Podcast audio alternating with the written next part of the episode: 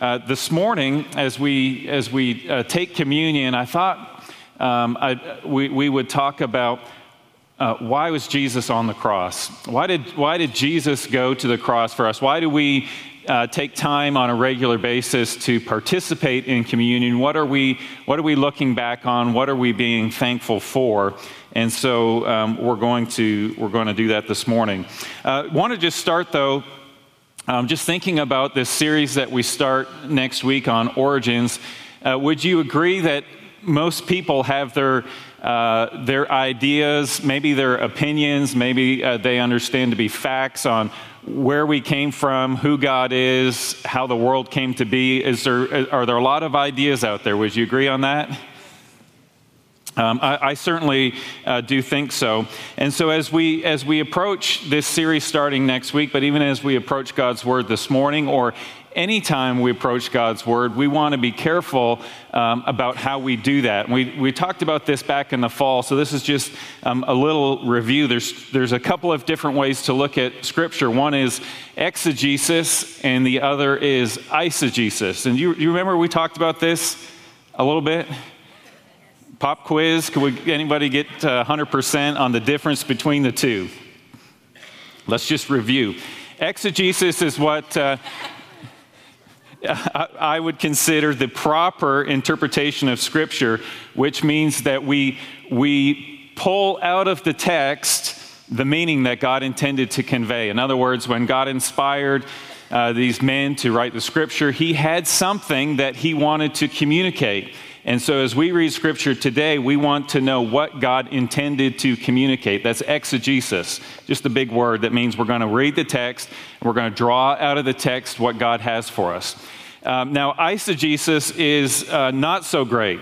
Eisegesis says that I have an idea and I'm going to look for in, the, in God's word to support my thoughts and ideas.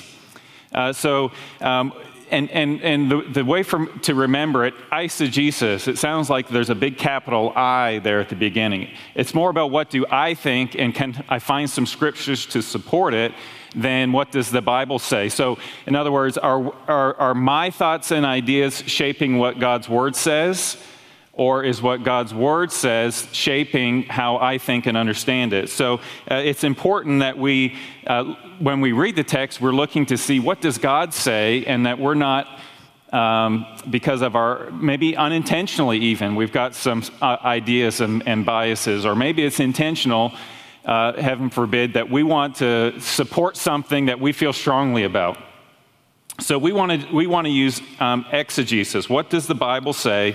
Um, and so we ask lots of questions um, like who, who was writing the passage, who was he writing the passage to, what was going on at that time, um, how, would the, how would the audience have understood the message, how does it apply to us today, uh, what was written in the chapter before, what's written in the chapter afterwards, how does it fit into the Bible as a whole. We want to ask those questions as we're reading the scripture. So, um, let's pray together and uh, pray that we can exegete well this morning. How does that sound? Heavenly Father, uh, we need you in every aspect of, of our lives. And certainly as we open up your word, uh, we need your, uh, your guidance as we, as we read it, as we understand it. And Lord, I pray that we're, we're not just a church that knows a lot about your word, uh, but we put it into practice when we leave these doors. And uh, so, Lord, help us to do that this morning. I pray in Jesus' name. Amen. Uh, we're, so we're, we're, we're going to look at the first three chapters of Romans this morning. Um, and I wanted, we're just asking the question, why, why, are we, why are we going to take communion at the end of the service? Why, do we, why do, are we so thankful for what Jesus did for us? Why do we celebrate um, his death, burial, and resurrection? And I think the first three chapters of Romans helps us to see it. So let's just read the first uh, seven verses to get started. Uh, it says, uh, Paul, a servant of Christ Jesus, so we know already who wrote it, Paul wrote it, uh, called to be an apostle, set apart for the gospel of God, which he promised beforehand through his prophets in the Holy Scripture. So uh, Paul's writing about the gospel of God, saying that God promised it in the Old Testament scriptures, and it's concerning his son, who was descended from David according to the flesh and was declared to be the Son of God in power. So he had a human lineage and he also was uh, the Son of God. In power according to the Spirit of God of holiness by his resurrection from the dead, Jesus Christ our Lord. So this is what he's writing about the, the, um, the uh, power according to the Spirit of holiness, the resurrection of Jesus Christ through whom we have received grace and apostleship to bring about the obedience of faith for the sake of his name among all the nations. So he said this, this gospel is for all nations, including you who are called to belong to Jesus Christ. So we're about to find out who he's writing to. To all those in Rome who are loved by God and called to be the saints. Grace to you and peace from God, our Father, and the Lord Jesus Christ. So, Paul uh, identifies himself. He also identifies who he's writing to. He's writing to Christians who live in the city of Rome. Now, maybe they, we could, you could argue they live in, in, in Rome, uh, just sort of the greater area controlled by Rome, but Paul often talked about wanting to go to the city of Rome. And in fact, later in, in the chapter, he talks about wanting to be there with them. And so we're, we're pretty confident that he's writing to Christians who lived in the city of Rome. And, and certainly these Christians lived in a sinful Roman culture. Uh, the Romans were polytheistic, which means they worshiped all kinds of gods. Many of our uh, planets uh, that, we, that we have are named after Roman gods. And so they worshiped many different gods. Um, their worship was uh, hedonistic, it was centered around self indulgent sensual pleasure. It was, not, uh, it was not how we worship today, it was not how God would have anyone to worship. Uh, and so they, they, they had this idea, they had a creation account that there was chaos at the beginning of the world and there were elements earth and air and fire and water, and somehow they all separated to form the world that we live in today. So they had this creation um, idea that they, that they believed in. They believed that the gods uh, of, of times past created men today, and there was, there was uh, uh, a man was descended from gods, but they were also attaining to be gods. It was a confusing religion that they believed in. And this is where these, these Christian believers lived in this in this, um, in this, Roman, in this Roman city. And so uh, Paul is writing to these Christ- Christians, and, and I would say, and, and I think many would argue with me, that Romans chapter 1, verse 16 is really the theme for the whole verse. And so um, we're, not, we're not going verse by verse through the first three chapters this morning. We're going to kind of jump, jump through. So uh, going down to Romans chapter 1, verse 16 and 17, Paul writes, I am not ashamed of the gospel, for it is the power of God for salvation to everyone who believes, to the Jew first, and also to the Greek.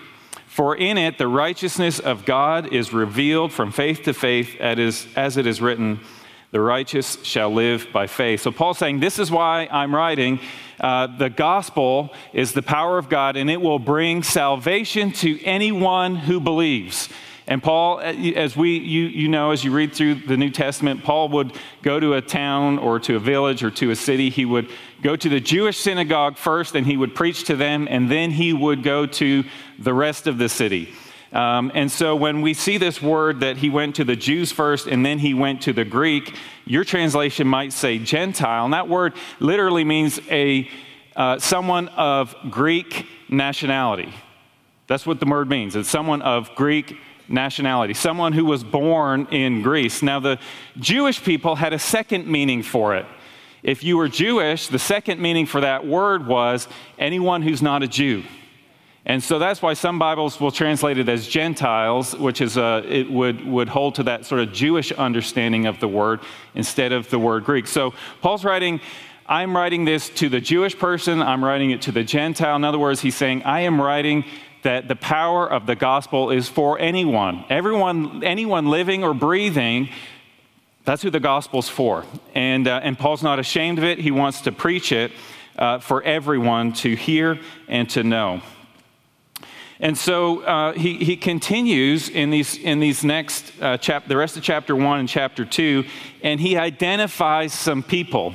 And uh, I would say there's, there's three groups of people that he's identifying there's the immoral person, there is the moral person, and then he would write specifically to the Jewish person. So, um, uh, if, if, your, if your Bible has subtitles, uh, maybe it would use the word unrighteous, or mine says God's wrath um, on unrighteousness. So he, he's writing here to this, this first group, and he says, Look, the truth about God is all around you, and yet you are suppressing God's truth. Uh, Romans 1 22 and 23 says that these people, they claimed to be wise, and yet they became fools and exchanged the glory of the immortal God for images resembling mortal man and birds and animals and creeping things. So, in other words, Paul's saying, You've got the immortal God that you can worship, and instead of worshiping God, you're choosing to worship animals, to worship other people, to worship any, anything else that you can create and build and, and set on a pedestal.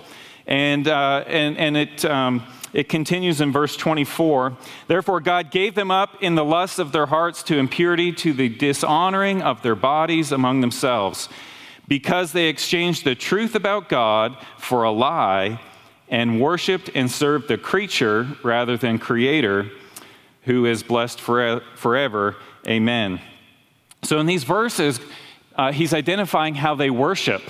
And they said, you, he says, you could be worshiping the true God, and instead you've suppressed the truth and you're worshiping the created instead of the uh, creator. He says that they um, they're, they're, they're uh, serving the creature rather than the creator. Uh, that they're, they're wor- worshiping these idols that they, they built instead of the creator. So God says then, as a result of this, in, in verses um, uh, 26, really through the end of the chapter, he's saying, he, he gives a list of, of at least 25 sins that he gives them over to.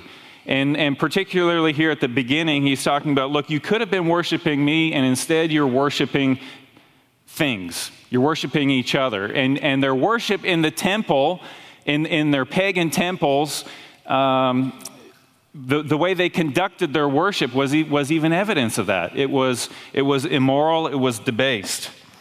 And, and then in verse um, 20, 28, as he's listing the variety of sins that they have just embraced instead of embracing God. Uh, so uh, in verse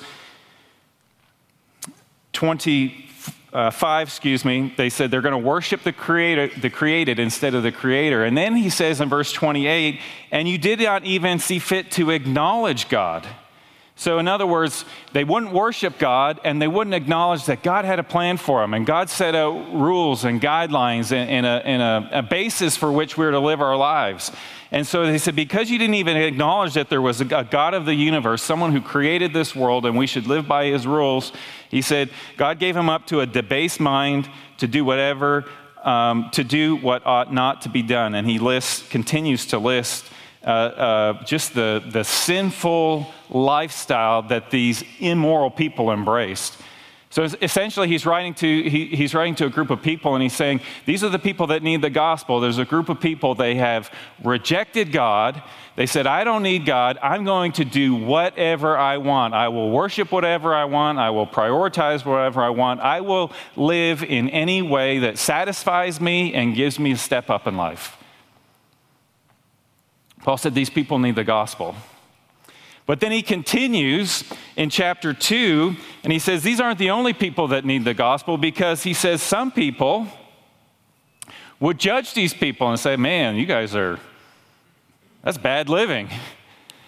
I, I can't believe you would behave that way. I would never behave that way. And so uh, in Romans chapter 2, he says, um, Therefore, you have no excuse, O man, every one of you who judges. For in passing judgment on another, you condemn yourself, because you, the judge, practices the very same things. Now, maybe you're not out on the public square, but within us, we're, we are all sinful beings. We might look at someone and say, man, that's not, that's not right. They shouldn't be doing that. And yet we go home and, and we, we fail to do the things that we know that we should do. He says in verse 2 We know that the judgment of God rightly falls on those who practice such things. Yes, God will judge them, and yes, that is right.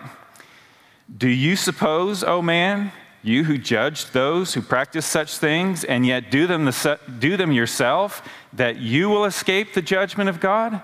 Or do you presume on the riches of his kindness and forbearance and patience, not knowing that God's kindness is meant to lead you to repentance?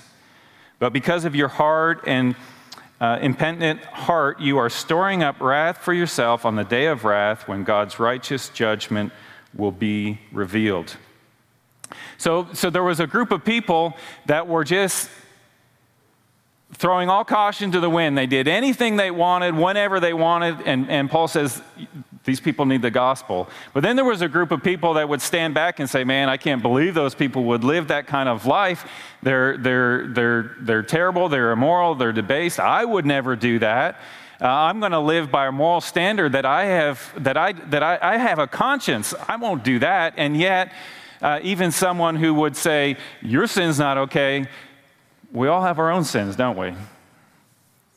And Paul says, uh, The immoral person stands condemned before God. He says, The moral person stands condemned before God.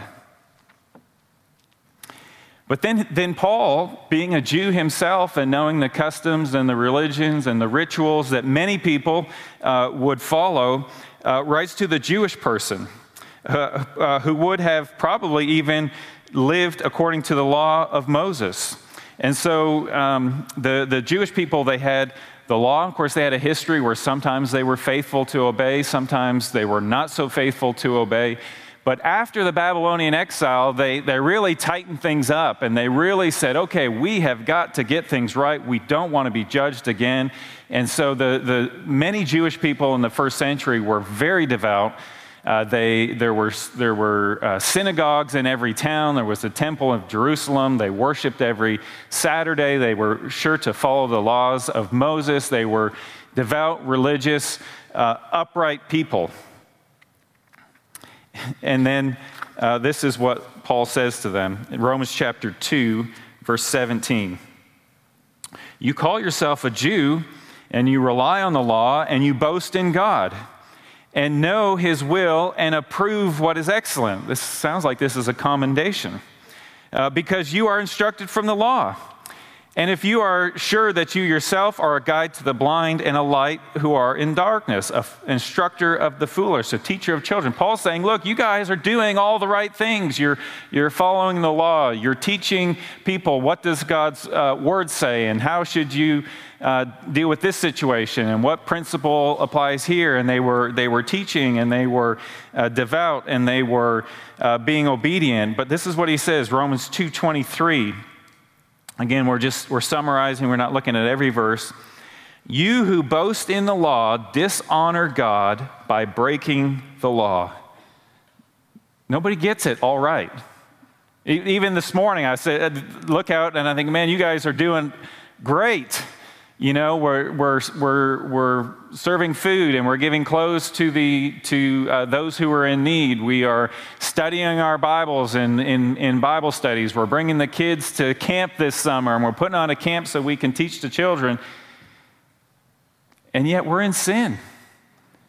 Nobody lives a life perfectly. Even those who are, who, even us this morning, coming to church and, and being obedient and worshiping God, Aren't you glad for forgiveness? So this is, this is what Paul, he's, Paul's writing to the Christians who live in Rome. And he knows the, the, the world that they live in. And so he addresses the fact that, uh, that these, the, the immorality that they see around them needs to be judged and will be judged by God, that these people are, are, are wrong in what, the way that they live. But he, he also knows that there are some moral people who would take the high ground and say, man, this is, this is terrible living. And he says, These people are in sin. And then there's those who would be religious and, and, and, thinking that if I do everything right, God will be happy with me. And Paul says they're in sin as well. So there's a conclusion here uh, when we get to Romans chapter 3 and uh, turn to verse 9.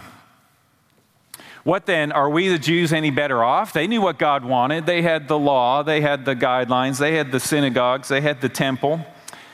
Are we better off? No, not at all. For we have already charged that all, both Jews and Greeks, or Jews and Gentiles, the whole world are under sin. As it is written, none is righteous, no, not one. No one understands, no one seeks for God. All have turned aside. Together they have become worthless. No one does good, not even one. Everyone, as Romans uh, 2, verse 5, we read already, says, We're storing up wrath for the day of wrath when God's righteous judgment will be revealed. No one lives apart from sin. That, you, me, this side, people at other churches this morning, we all are under sin. But there's the good news. Romans 6:23 says the wages of sin is death or the payment for sin is death, but the gift of God is eternal life through Jesus Christ our Lord. This is why we, we take communion on a regular basis, because even though we are in sin, people maybe that we would judge as living a, a, a, an immoral lifestyle, a licentious lifestyle, they're in sin. People who would not claim God, but living pretty morally and pretty upright, trying to follow their conscience the best they can, they're in sin. But we have Jesus who went to the cross and paid the price for the sins of the world. This is the gift of eternal life that Jesus Christ gives. And later on, a little bit further down, Romans chapter 3, still, verse 21. But now, so Paul's saying, the immoral are, in sin, the moral, moral are in sin. Those are just trying to be good and follow the law of Moses. They are in sin. He says, But now the righteousness of God has been manifested apart from the law. Although the law and the prophets bear witness to it, the righteousness of God through faith in Jesus Christ for all who believe. There is no distinction, for all have sinned and fall short of the glory of God and are justified by his grace as a gift through the redemption that is in Christ Jesus. That's the good news. The immoral have not found righteousness. The moral have not found righteousness. The religious have not found righteousness. Righteousness is found in a person named Jesus Christ. He went to the cross on our behalf. And when we put our faith and trust in Him, believing that His payment on the cross was sufficient for my sin, was sufficient for your sin, Scripture says that we receive this gift of eternal life.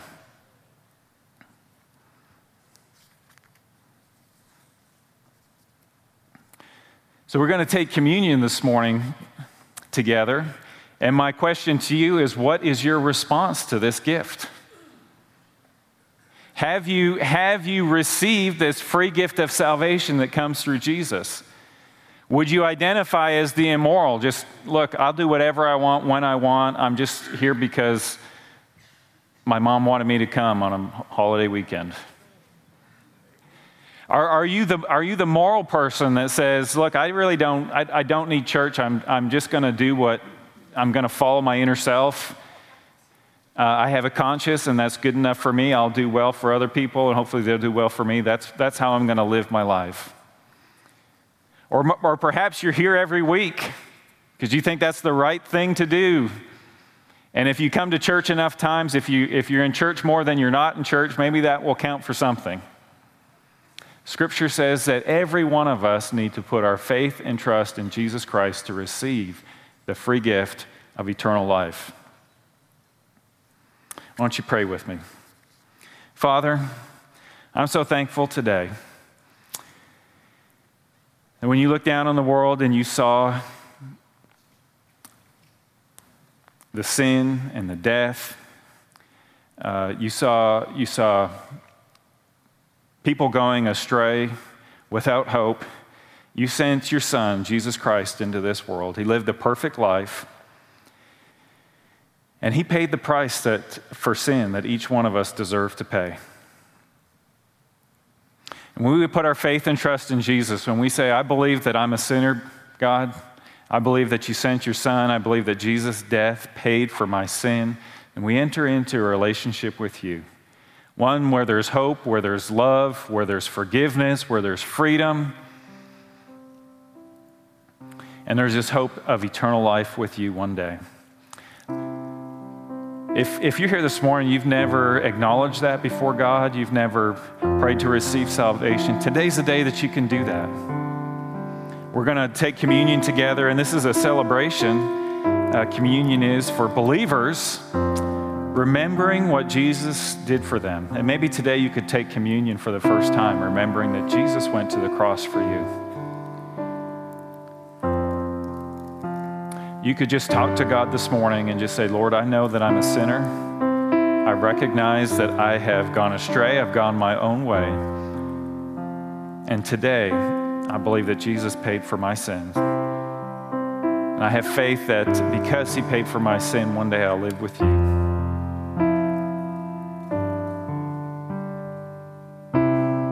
If that's your, the prayer on your heart this morning, I invite you at the, at the close of the service, just come to the front.